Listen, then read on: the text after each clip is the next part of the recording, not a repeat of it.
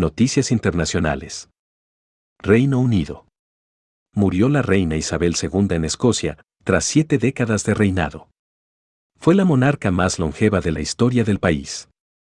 La corona pasará a ser heredada por su hijo Carlos III, de 73 años.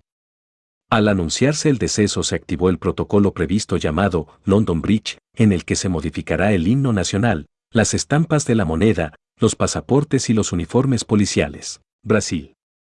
El presidente ultraderechista Jair Bolsonaro decretó tres días de duelo por la muerte de Isabel II. Cuando la vida parece difícil, los valientes no se acuestan y aceptan la derrota, sino que están aún más decididos a luchar por un futuro mejor. Con estas palabras, la reina Isabel II demuestra por qué no solo fue la reina de los británicos, sino una reina para todos nosotros, aseguró el mandatario. Estados Unidos.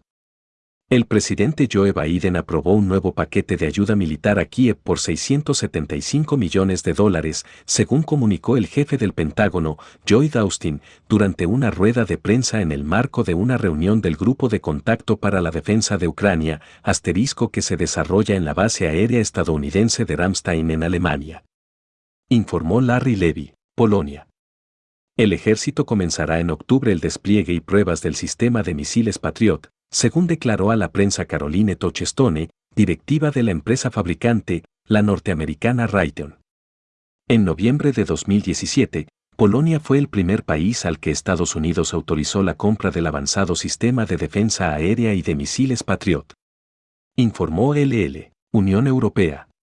El alto representante de Política Exterior y Seguridad Común del bloque, José Porrell, afirmó ayer que Europa es el socio fiable de África frente a Rusia, cuya guerra con Ucrania perjudica al continente y al resto del mundo.